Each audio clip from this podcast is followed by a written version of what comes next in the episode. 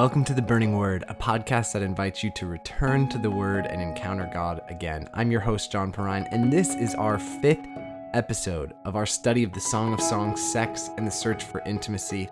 And this episode, we finally are going to return to this cultural conversation about consent. What does our culture say when it comes to their vision for what sex is meant to be? How is consent sort of this baseline? Goal, aspiration, and yet how is consent failing us? Failing us, especially when it comes to the vision that the Song of Songs is putting forward of what it actually looks like to belong to another. I'm going to try to wrestle with some tough questions this episode, really get into the weeds of what is going on, and especially explore the Song of Songs and the vision it's been painting for us. So let's get started.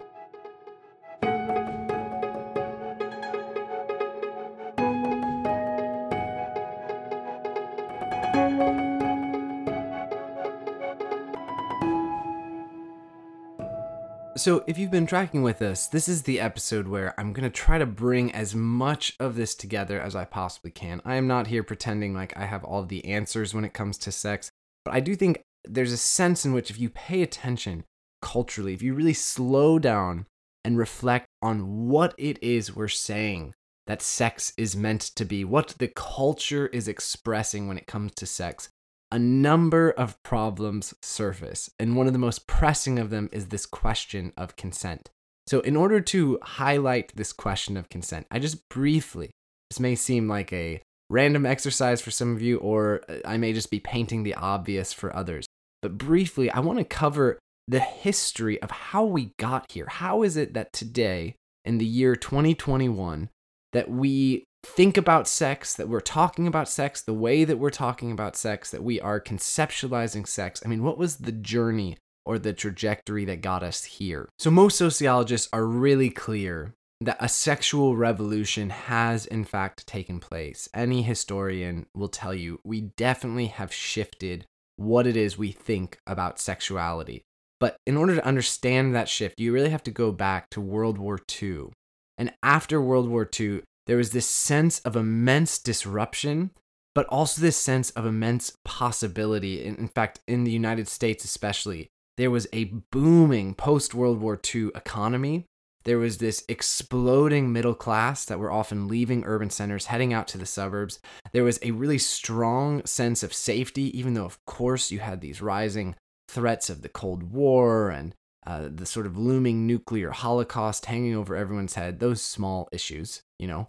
But the sense of security and stability after a world that had been at war allowed for this rising tide of social change and the openness to reconsider where freedom and liberation and revolution might need to take place. So, a couple significant factors that have really shifted how it is we think and practice sex when it comes to not only the United States, but really all of the Western world. First, most often associated with the sexual revolution is actually the invention of contraception. If you think about it, contraception, though it did obviously exist all the way back to ancient times, really took off in the 1960s when the pill became an effective means by which to regulate pregnancy out of sex. So, starting in the 1960s, all of a sudden, sex no longer always had the possibility, the looming possibility that pregnancy could occur. Sex, therefore, became much more mechanistic, became much more pleasure oriented, and became much freer, uh, more freely accessed and associated with anyone that you're interested in having sex with. Okay, so contraception is in 1960. Divorce laws in 1969. California is going to become the first state to offer no fault divorce. So this was monumental that up until 1969, if you were married, unless there was a clear and pressing legal issue that gave you justification to end your marriage, there really wasn't many options for you to get out of the marriage that you had committed yourself to. But in 1969, California is going to initiate this chain reaction that in the last 50 years has exploded. The reason why we have so many divorces today, somewhere between 40 and 50%, depending on what social statistic you read, is because we now have the option for no fault divorce. You can divorce if you no longer wish to be married to another person. That's 1969. Okay, to step back just a little bit further, in the 1940s and 50s, so before the 60s, before the big boom of the sexual revolution, there's this man named Alfred Kinsey who has been popularized by the HBO show Masters of Sex. Somewhat disturbingly, Kinsey was a biologist who realized there was an opportunity, a scientific opening, to do extensive laboratory research on the mechanisms of sexuality. And so he was going to do groundbreaking studies on sexual behaviors between couples. He specifically would lean in to examining the under-examined practices, the sensations, the feelings. So he then releases in 1948 Sexual Behavior in the Human Male and in 1953 Sexual Behavior in the Human Female, which are also known as the Kinsey Reports. And these are going to provoke immense controversy, but they're going to open up this conversation that had never really been had before in the scientific community of what was taking place in sex. What did sex actually look like? What was, how do you describe sex? What are best practices in sex? Uh, what's actually taking place in the sex life of American couples? And this is going to be followed by a number of unprecedented studies uh, all the way up until I want to say the late 1990s. There was another big study that came out that was called uh, Sex Life in America, and it got everyone talking again. But the main thing to know about Alfred Kinsey is that looking back now, we really are no longer now doing the practices that he was doing in the 1940s and 50s because a lot of it is dangerously unethical and strange. I mean, why is it that it's so hard to study sexuality? Because this is something that is so delicate and so intimate to put it into any sort of fabricated environment immediately compromises the integrity, the relational integrity of what sex is meant to be. And yet, this is precisely what Kinsey does.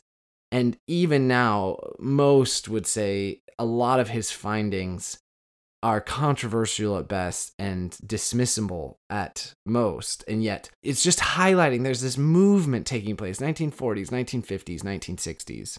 So, right around this same time, Another immensely significant figure for sociologists of the sexual revolution is going to be Hugh Hefner. In 1953, Hugh Hefner is going to release the first nude magazine cover of Marilyn Monroe that's going to explode uh, not only into his magazine Playboy, but into a pornography industry of which Hugh Hefner is kind of seen as the icon.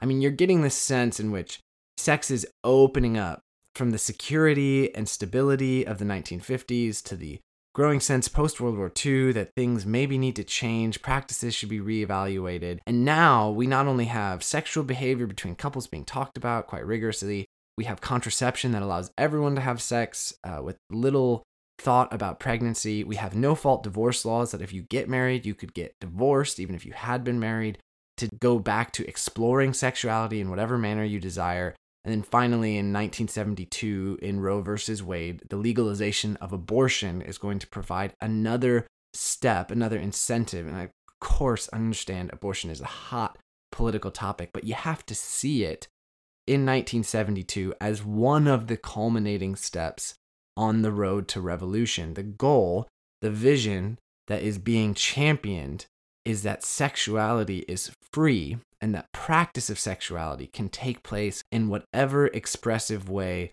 an individual desires, so long as there's generally some sense in which sex is safe, sex is not harming another person's rights to be free themselves, is not violating any other individual. In that sense of a container, you just get this open ended possibility, and most stories of sexual revolution will culminate in the Obergefell versus Hodges case on same sex marriage that would legalize same sex marriages in 2015 as sort of the culminating movement moment in the LGBTQ struggle for legal recognition in their own sexual practices. This this is the moment. This is the revolution. In some sense, although of course I understand there's lots of conversations and ongoing struggles taking place in the courts today in some sense, a sociologist would say that is the arc of the revolution. The revolution had been accomplished. Yet, yet, even as I say the revolution had been accomplished, there's some challenges that are going to arise that begin to push back on the open ended vision of revolution and sexual expression. So, one obvious challenge that comes to mind is the commercialization of sex, the reality in which sex can sell products. And in fact, if sex is now permissible, if sex is now expressive, then really sex can be used to sell almost anything. And in fact, sex was selling a lot. Sex was not only selling cars, sex was not only selling cigarettes, sex was selling pornography, sex was selling prostitution, sex was selling global trafficking and increasing reports of child exploitation, particularly across the globe.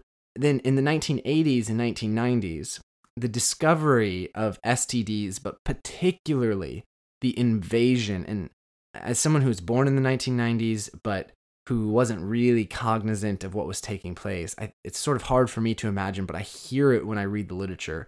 Late 1980s, early 1990s, the AIDS pandemic was terrifying. It was really freaking people out. There was no medical options, there were no medical treatments for it, and it really did look like it was a plague in the same way that COVID today just can terrorize you if you think too much about how susceptible any of us could be to COVID, the fear around COVID, the intensity around COVID. That's what was taking place with AIDS. And it was causing great concern among the revolution by forcing people to ask the question is something going wrong here? Are there challenges that we haven't thought through? Are there obstacles? If diseases can be passed so easily between sexual partners, and if these diseases cause permanent autoimmune deficiency disorders that's going to plague you, if not kill you, because of your participation with another partner who may or may not have revealed to you, who may or may not have known themselves that they had this disease. I mean, it was terrifying. In addition to commercialization, the AIDS crisis, you're going to also have increasingly in the early 2000s the critiques by radical feminists who are noting that a decreased emphasis on monogamy is largely benefiting men and is largely coming at a woman's expense. Women were not yet in the position where they had the freedom to wield societally, structurally, economically, all of the freedoms that a man would have in getting to leave behind his home, leave behind his wife, potentially leave behind his kids.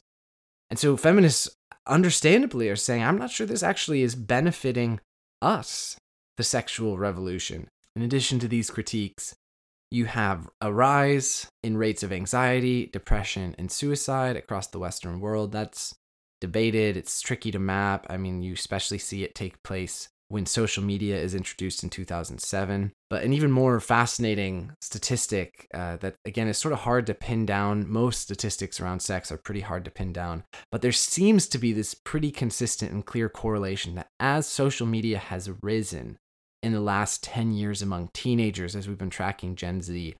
Interestingly, sexual activity among teenagers has dropped, mostly indicating from anything I've read on it that because teenagers are participating more in the virtual realities of social media, they are actually more intimidated by real life physical encounters. And so there's this strange sense in which today teenagers are participating in less sex, that sex itself has become a bit of an obstacle to the true vision or goal of the sexual allure of life online, which is influence, likes, and followers.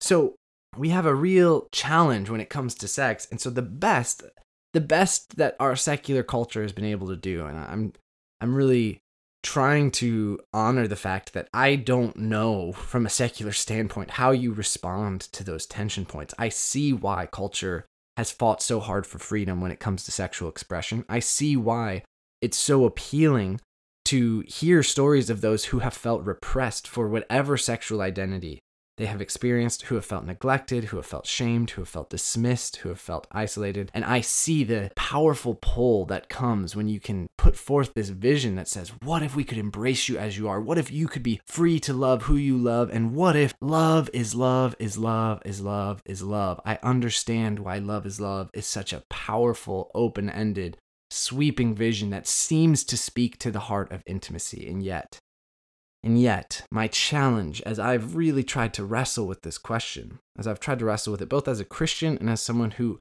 understands what it's like to live in the 21st century as an American.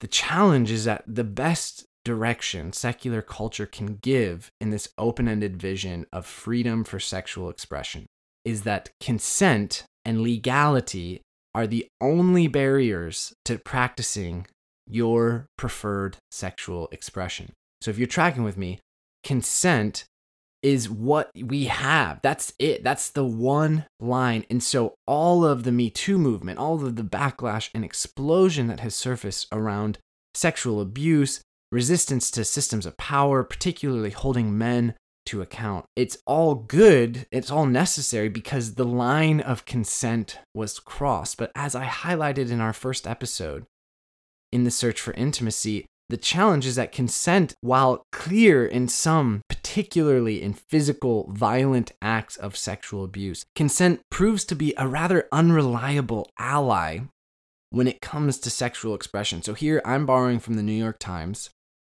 And the New York Times this summer released an article on June 21st, 2021, that was reviewing literature about consent. The article was titled Yes, No, Maybe So A Generation of Thinkers Grapples with Notions of Consent. So here's just a few lines that I'm going to pull from it to give you the sense of where the article goes. One highlights Amia Srinivasan, who writes in her forthcoming study, The Right to Sex Sex is no longer morally problematic or unproblematic. It is instead merely wanted or unwanted. Isn't that good? That kind of gives us the guiding principle right now for our culture of sex. Do you want sex or do you not want sex? It's either wanted or it's not wanted. But think about that notion of wanting sex. Think about how problematic that is from a gendered standpoint in that the stereotype, the stereotype of gendered standards around sex is that men always want sex and women understandably have a far more ambiguous relationship with desire, with the mechanisms of arousal, with how sex is or isn't emotionally attached to their bodies. Now, immediately, I want to point out I don't think those stereotypes are completely true. I think men are far more emotionally intuitive around sex than they're given credit for. Yet, this is sort of brought to a point in the acclaimed French writer Annie Ernaux, who in the article is highlighted for her recent memoir, A Girl's Story, and it quite literally took her 60 years 60 years to write about the trauma of her first sexual experience. And this is Ernaux's words. She says, it was so difficult to write about because it was so complex. Had it been rape, I might have been able to talk about it earlier, but I never thought about it that way. She goes on to say, I gave in, so to speak, out of ignorance. I don't even remember saying no. And oh, as I hear that line, I, I just want to hang my head in my hands and weep. This is the conundrum when it comes to notions of wanting or not wanting sex when sex is just free and out there and expressive, how good a grasp do we have on our own feelings, sensations, desires? I mean, how clear are we really, even at the best of times, on what it is we want in any given moment? So, the New York Times article is going to continue and say this So many writers tell this story of losing possessions of their bodies, worn down since childhood by touching, teasing, male aggression. Here's another quote I was very confused for a long time about who my body belonged to, Febos writes, in girlhood. If someone wanted my body, I tended to give it to them. Here's another quote. Springora, who had a relationship in her teens with a notorious older writer, says, I felt like a doll, lacking all desire, who had no idea how her own body worked, who had learned only one thing how to be an instrument for other people's games.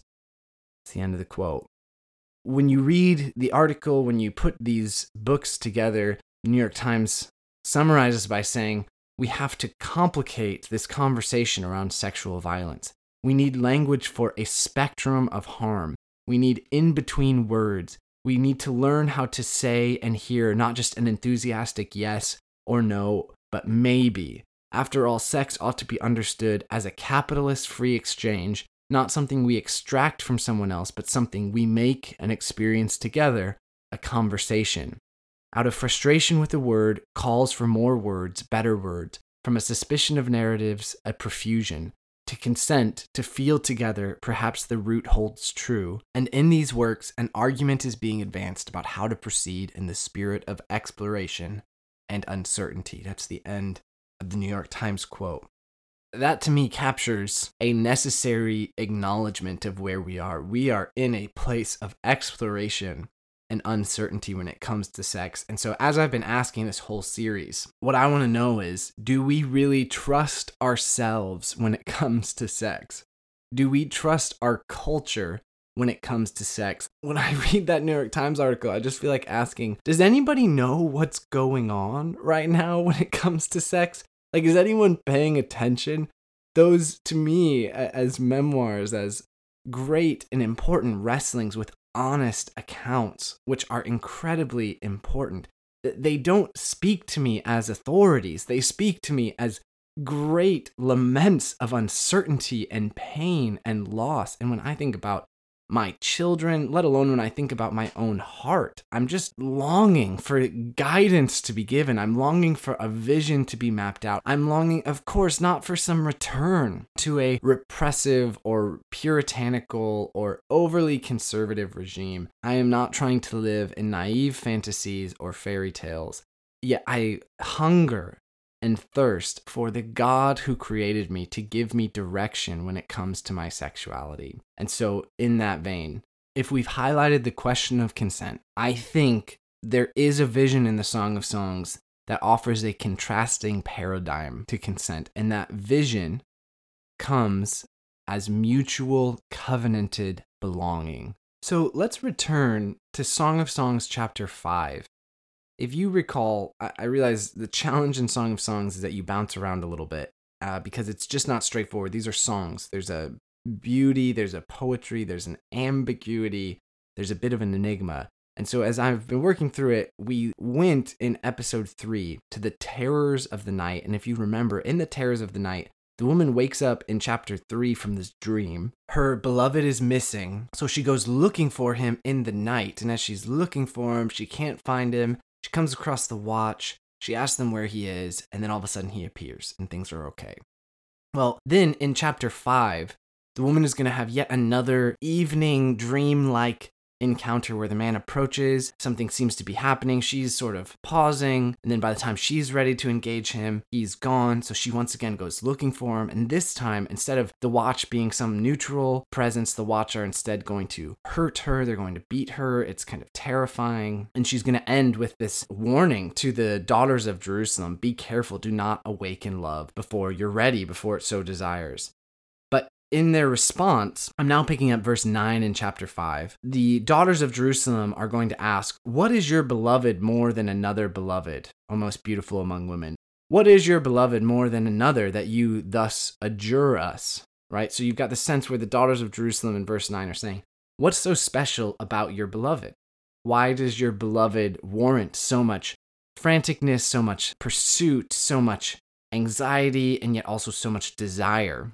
Why would you go through this basically is what the daughters of jerusalem ask which i think could be a fair enough question that some of us are even wrestling with today and this is what the lover is going to respond with she's going to say in verse 10 my beloved is radiant and ruddy, distinguished among 10,000. She's going to go on and keep describing him. She'll say his head is the finest gold, his locks are wavy, black as raven, his eyes are like doves, his cheeks are like beds of spices, his arms are rods of gold, his body is polished ivory, his legs are alabaster columns, his appearance is like Lebanon, choice as the cedars, his mouth is most sweet, he is altogether desirable. So if you've been tracking with us, she basically walks us through a wasf, Even though he's not there, as she's being pressed with this question, why is it that you desire your beloved so much? She is going to lovingly, attentively move through this beautiful description of how great her beloved is. I think there's something even here to be noted that as she pauses to reflect, it is the wonder, it is the beauty. Do you see how these themes are coming together in our study of the Song of Songs? The desire for her beloved is drawn through his beauty, even against the terrors and the pressures of relationship she sees in her beloved that which is desirable, that which is worthy of love, and in attentively describing that beauty to another, she's going to recenter, re anchor herself on the image of the beloved that has captivated her heart. You see both how this is quite practical. This is quite literally in real life how you resist the distractions, the complications, the pressures, and the disappointments of real life frustrations in love. But this is also very theological. There's a sense in which the woman is being asked, Are you sure that God, the beloved, is the one who you should give your heart to? And inevitably, when she reflects, when she centers herself on the beloved, she sees God for the beauty and glory that God is. So, in the drama of this encounter, I think there's a bit of a story taking place here. We're going to find in chapter 6 that once again the daughters of Jerusalem are going to ask, Where has your beloved gone, O most beautiful among women? Where has your beloved turned that we may seek him with you? The implication would seem to be, wow, he really does sound incredible. We want to go find him with you. And the woman, the lover, is now going to respond. This is verse 2 of chapter 6. My beloved has gone down to his garden, to the bed of spices, to graze in the gardens, and to gather lilies. The lover is going to respond in chapter 6, verse 2 to 3. And I, I think this is actually really important. So I'm going to slow down with this. Catch what the lover says we would think in reading this song that the beloved has disappeared. The lover has no idea where the beloved is. She should at this point say something like, I don't know where my beloved is. Come help me find him. Come look in the cities or come search the hills and the valleys with me. But instead, strangely, unless we really ponder it, the lover is going to say, My beloved has gone down to his garden, to the bed of spices, to graze in the gardens and to gather lilies what? What is taking place? What why why is the lover so confident that she was searching so frantically for so long for her beloved seemingly not knowing where he was? And yet now when questioned all of a sudden it's like she knows exactly where he is and the sexual connotation is that he has gone down to his garden, quite literally to her body physically, to graze, to gather, to delight in her. I think this is where we would be wise, as the early rabbis and early church were, to think theologically in this moment.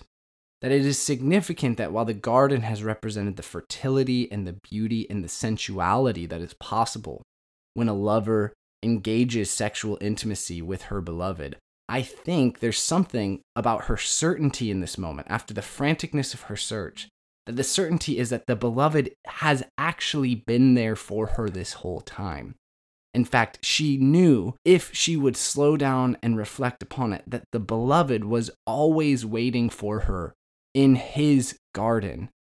And in fact, if we think about it theologically, the garden, of course, is the place of intimacy between God and humanity. The, the, garden is where relationship began, it is where relationship can be both ordered and organic, it can be structured and sensual, it can be intimate in the cool of the day, and it is where man and woman were able to stand naked and unashamed before their Creator. And here, in this moment, for just a glimpse, as we so often get in the Song of Songs, the lover is returned to the garden with her beloved. And in this scene of intimacy, we can't help but ponder that God is waiting for us whenever we return to Him. We know for all our frantic searching in the night that God has been waiting for us in the garden if we would but return to Him as just a final theological side trail here, it's interesting. It's interesting. There's been a couple studies done on the Gospel of John, and one of the questions asked is whether when Mary Magdalene is the one who in John's Gospel pauses and lingers in the garden and, of course, mistakens the resurrected Jesus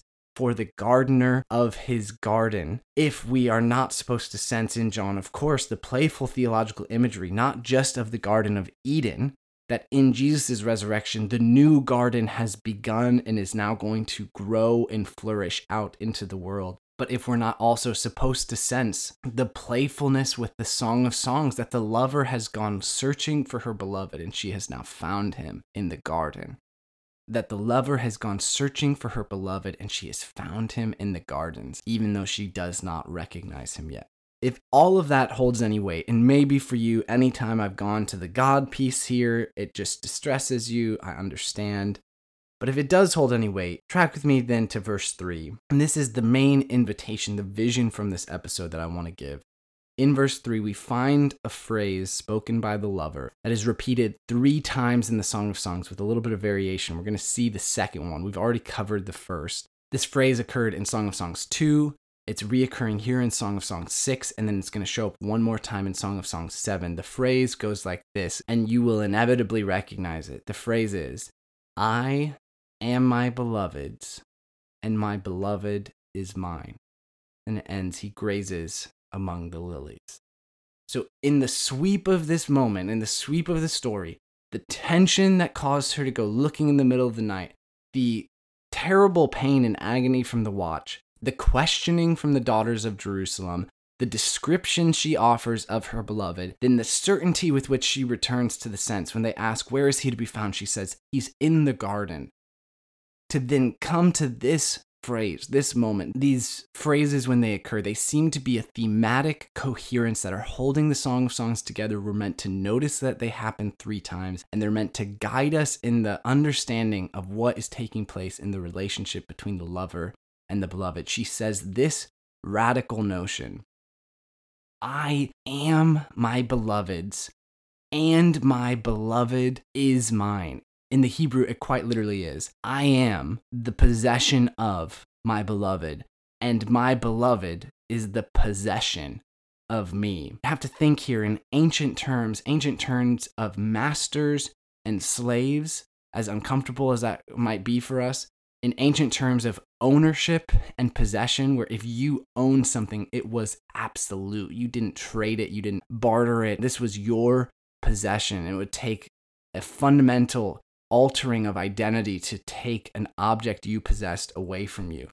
She sang so radically that not only she, as the woman who in ancient times would have already been assumed to be the possession of her husband, not only is she the possession of her husband, but far more radically, her husband is the possession of her.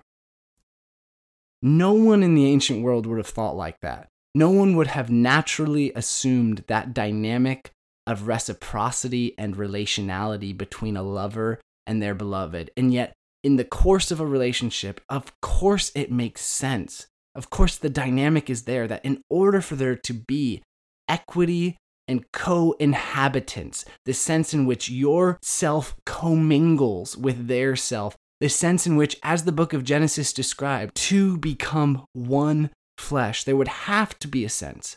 It almost becomes a theological necessity that when it comes to the union of sex, in the covenant of marriage, what's happening is that your body, which you previously possessed to some degree, I mean, the Bible would have pushed back maybe here at this point and said, Your body, which is the possession owned by God and stewarded by you, your body is now not only the possession of God, but is actually the possession of another, just as their body, their self, has become the possession of you.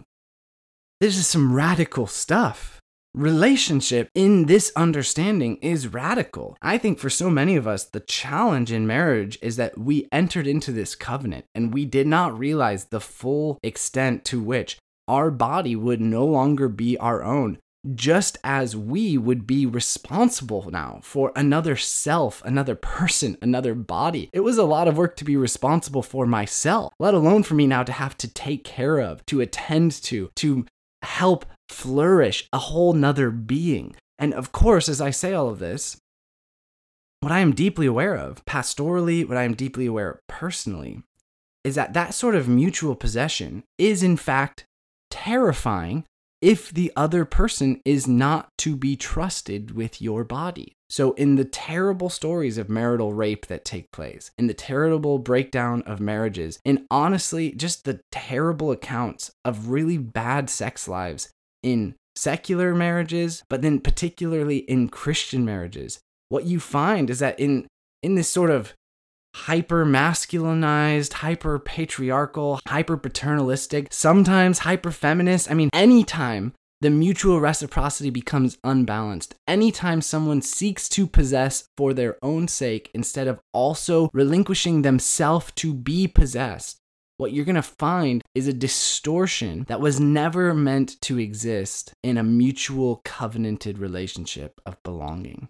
So, this is where marriage is breaking down. This is where our relationships are becoming distorted. This is where the terrors of something like sexual abuse, very necessary conversations taking place around the Me Too movement, the necessary conversations taking place around evangelical sexuality and how it's being practiced between those who hold to a theology of male headship and those who hold even to an egalitarian theology of marriage. I mean, this is where the rubber meets the road in our sex lives, in our marriages.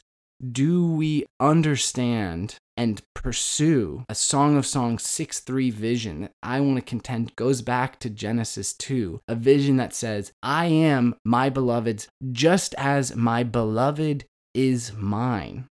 Or do we seek in some sort of slanted way to possess another without being possessed ourselves, to control another out of fear that they will control us, to reject another out of fear that we will be rejected, to resist another out of fear that we will be resisted?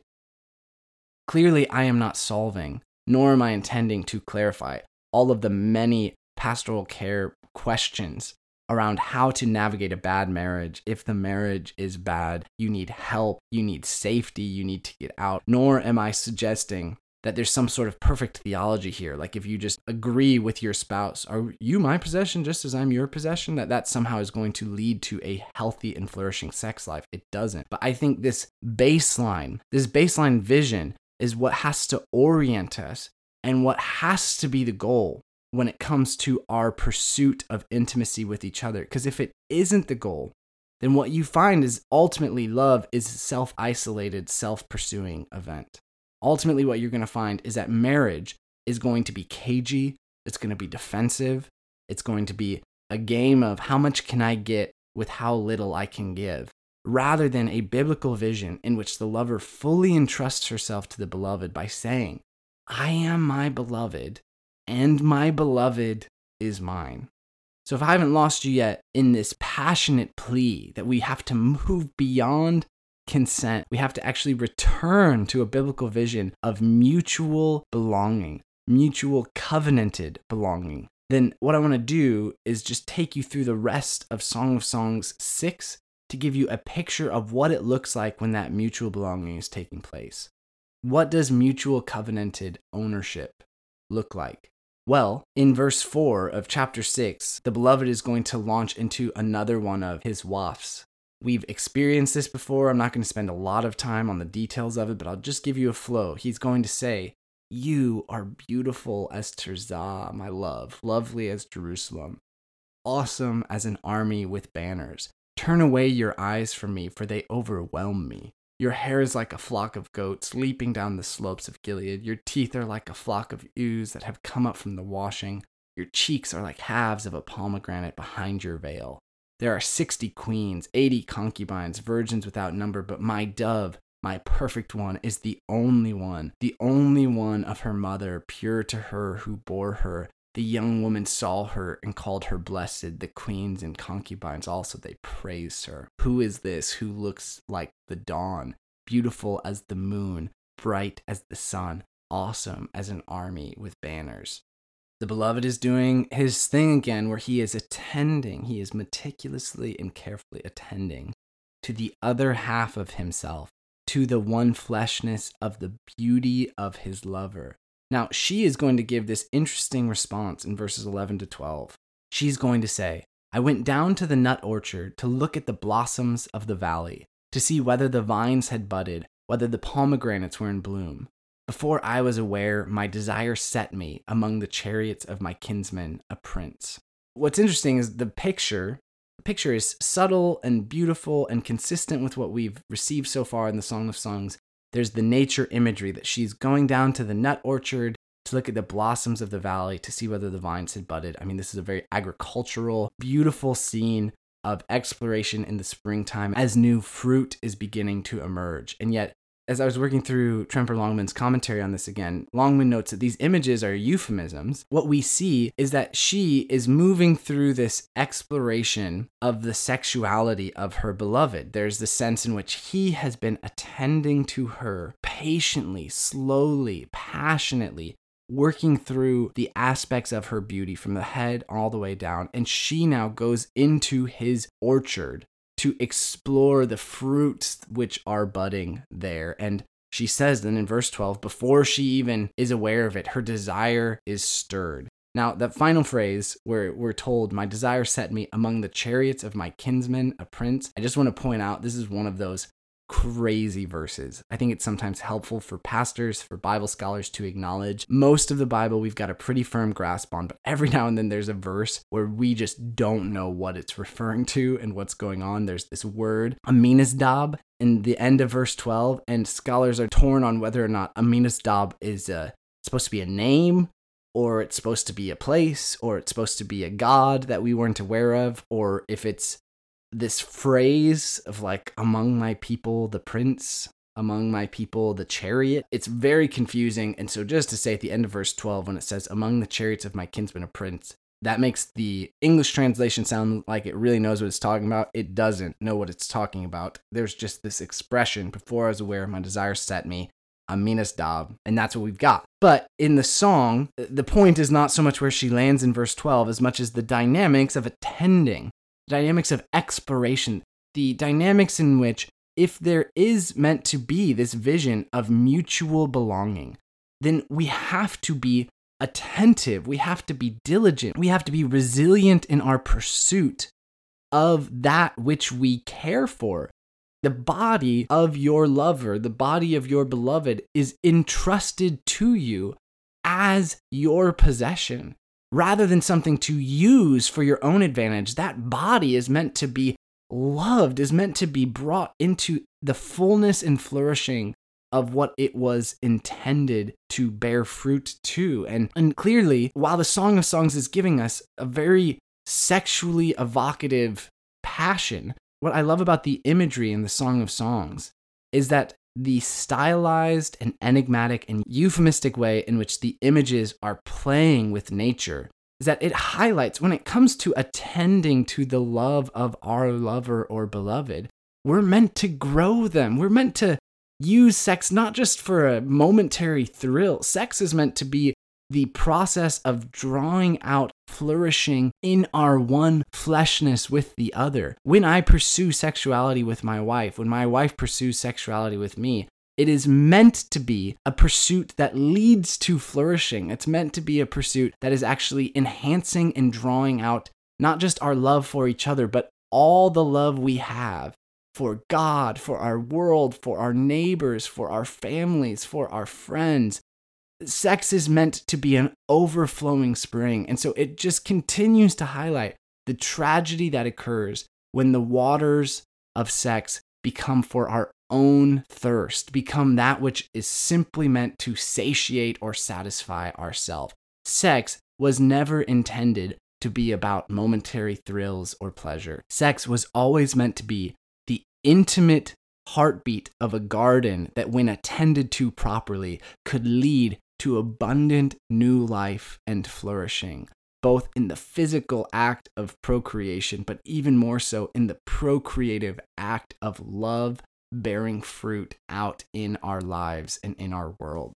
So if I sound crazy, let me take you to the next. If that sounds too good to be true, let me take you to the next verse. This is Song of Songs 613.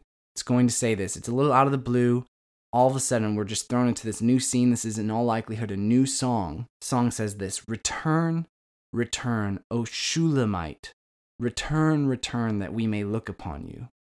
And the second half of the verse says, Why should you look upon the Shulamite as upon a dance before two armies?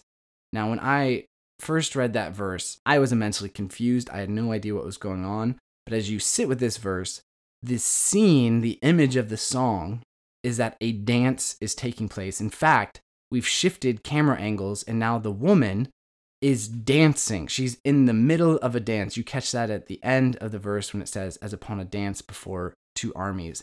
There's a sense in which the woman's beauty is fully on display in her dance. And yet, the interesting textual insights are first that there's this invitation in the middle of the dance that the woman needs to turn. She needs to return, return, so that we may look upon you. Her beauty is being shielded, her beauty is being contained.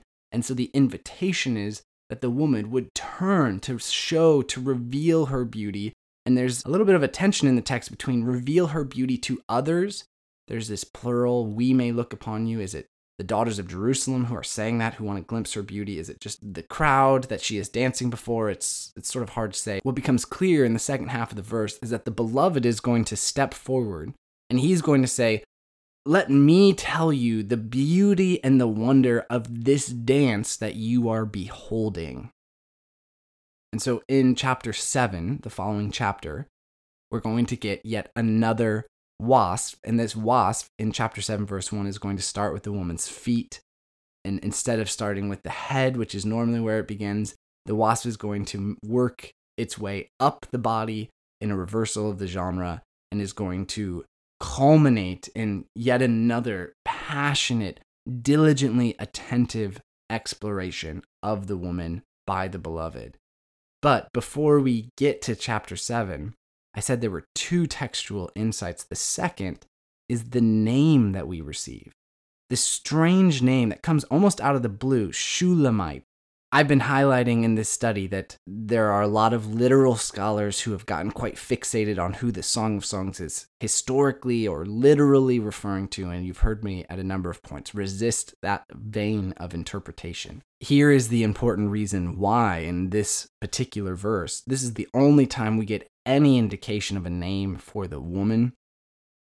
And the name Shulamite could refer to either the actual woman herself, it could be her name, this could be, she was known as Shulamite.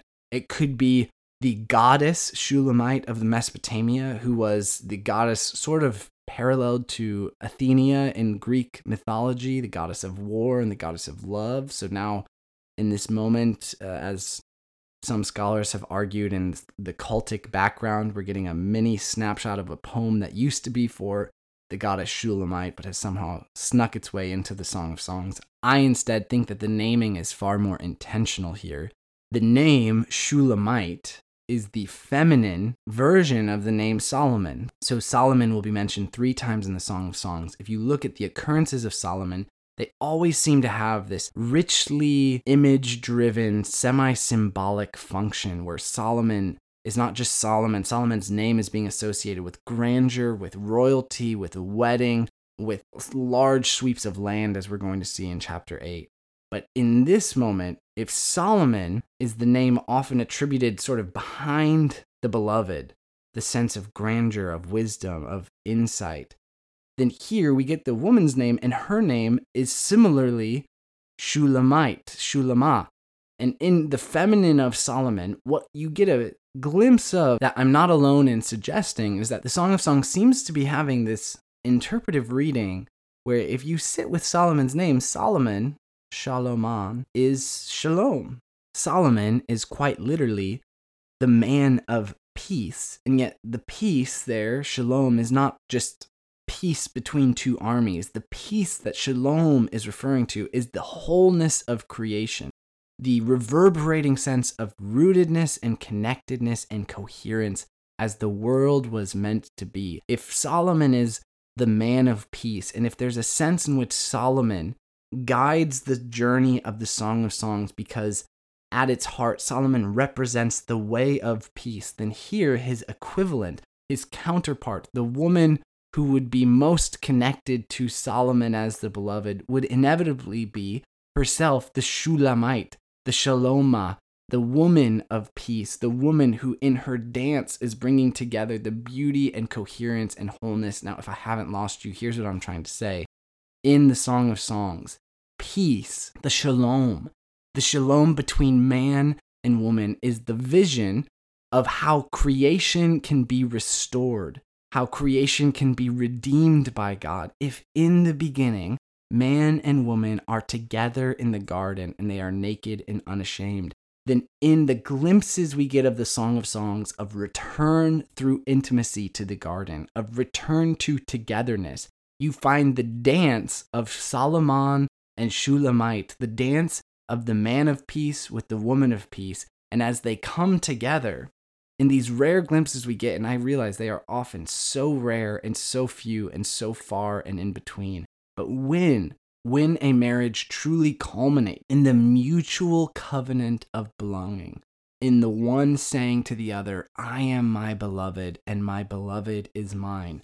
What you're glimpsing is this way of peace, the way of shalom, the way of creation restored, that rather than those curses which took place after the fall of Adam and the fall of Eve, the curse in which the woman is told her desire will be for the man, and yet he will rule over her, that there will be this futility and frustration inevitably taking place. Marriage can, it can, it certainly does not always, in fact, you could even say it rarely does accomplish what it's intended. And yet, the hope, the possibility in the Song of Songs is that the man of peace could return to the woman of peace and that together, in their belonging to each other, the way of shalom can once again begin to be established through their loves in the lives of their family, in the lives of their community, and reverberate out from the garden of their love to be shared with those around them.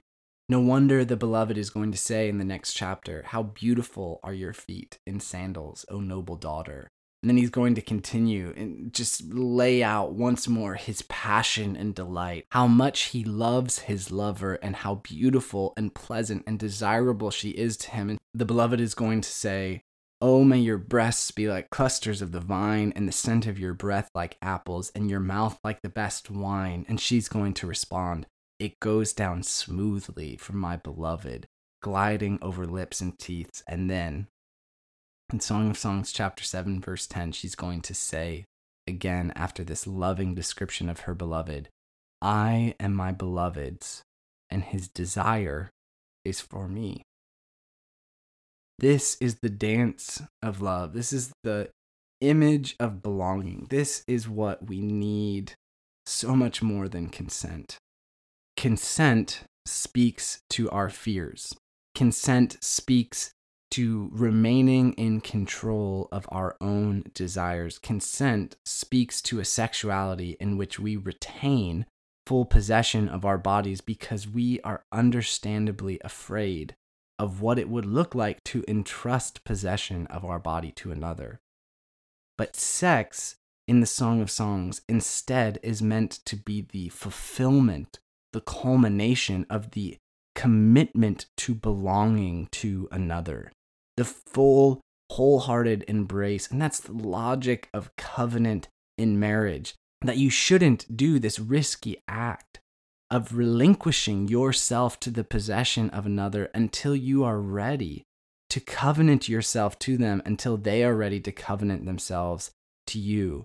And yet, I'm struck that as much as we say we want freedom when it comes to sex, as much as we say we want to just express our sexuality in whatever way we desire, I'm struck that the great love stories, even the movies of the last few generations, all seem to hold this longing for some sort of covenanted commitment and belonging to the other.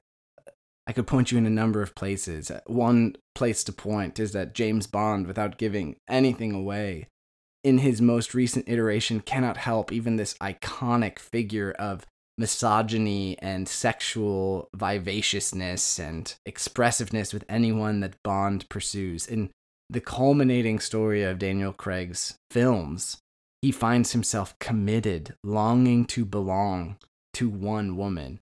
I- am struck by the scene in The Notebook, the scene that I remember growing up was the scene that moved everyone to talk about the notebook. The scene in the notebook when, at the very end, the culmination of love is the elderly man lying in the same bed as his elderly wife gently passes away. The, the full, beautiful commitment to the other. Why is it that we are so moved by scenes of mutual belonging? Why is it that in the great romance stories of our time, that they do not conclude with the passions of sex, but rather with the possibility of a kiss. Why is it that that story of love grips us so much? Well, in this expression, I am my beloved and my beloved is mine, most scholars have pointed out that there's really one place that this vision would be drawn from, in addition to Genesis 2 and the vision of one flesh. And that, that one place that you can actually find a Hebrew parallel in the phraseology and expression would come in God's covenant commitment to his people. So God is going to say this in Jeremiah 7:23, but this command I gave them, obey my voice, and I will be your God, and you shall be my people. Quite literally the same grammatical phrasing. I, the possession of you, and you shall be the possession of me. He's going to repeat this phrase in Jeremiah 11, verse 4 that I commanded your fathers when I brought them out of the land of Egypt from the iron furnace, saying, Listen to my voice, do all that I command you, so shall you be my people, and I will be your God. Then finally, one more time in the great culminating chapter of Ezekiel 34, where God is going to say this And they shall know that I am the Lord their God with them, and that they, the house of Israel, are my people, declares the Lord God.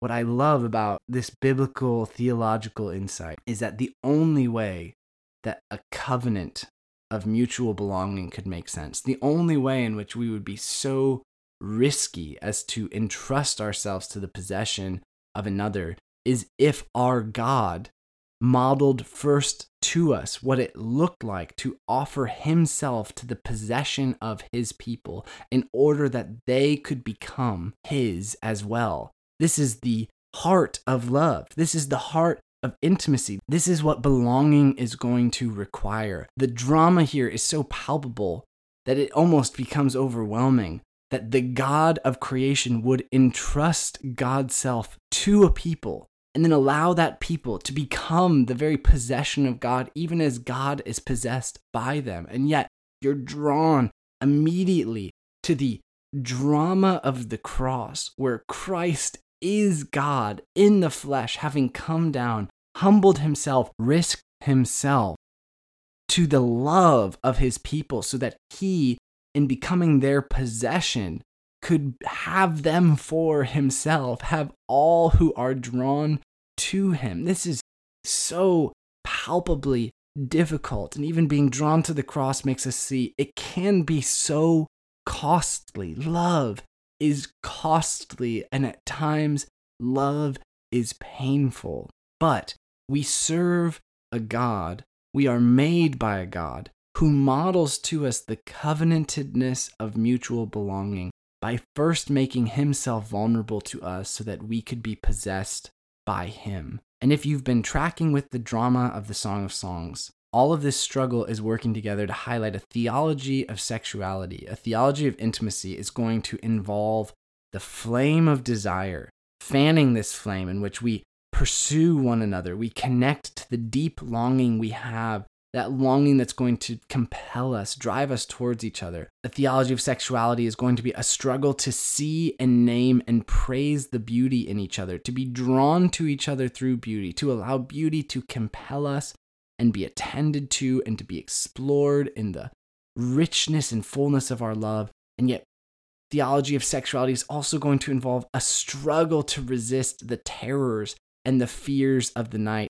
those overwhelming forces that seek to devour us in our isolation, in our panic, and in our anxiety. And yet, if if we can endure, if we can see this movement through the Song of Songs, this dance between the way of peace from the man to the woman, the woman to the man, if we can see it all as the dance we are pursuing in intimacy with God, if we can ground our foundation for trust in the covenant of entrusting God's self to us, then I believe we can find in belonging to each other the intimacy we have been longing for that marriage, that our sexuality, that our friendships and deep covenanted bonds can become signs of God, signs of God's presence and activity with us. That as we live out our marriages in mutual belonging, as we live out our friendships, our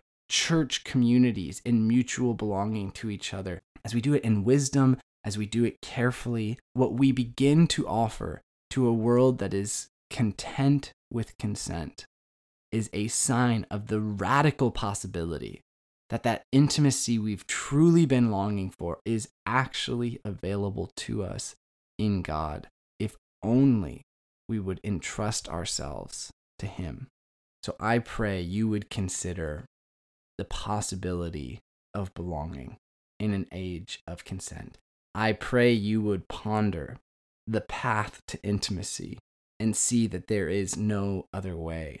I pray that whatever fears, whatever real damages and dangers have haunted you on this road, I pray that the God who has committed himself to you would come alongside you, would show you in his passionate, diligent, patient pursuit the very kind of entrusting and belonging that God wants to share with you. And I pray that in Jesus you would find the sign of security and hope that whatever costs your body has borne in your own search for intimacy, that the one who died for you, naked and bruised and scarred, is the one who commits to offer you that new life in the garden of love, even now. This has been John Perrine with the Burning Word. Until next time, grace and peace.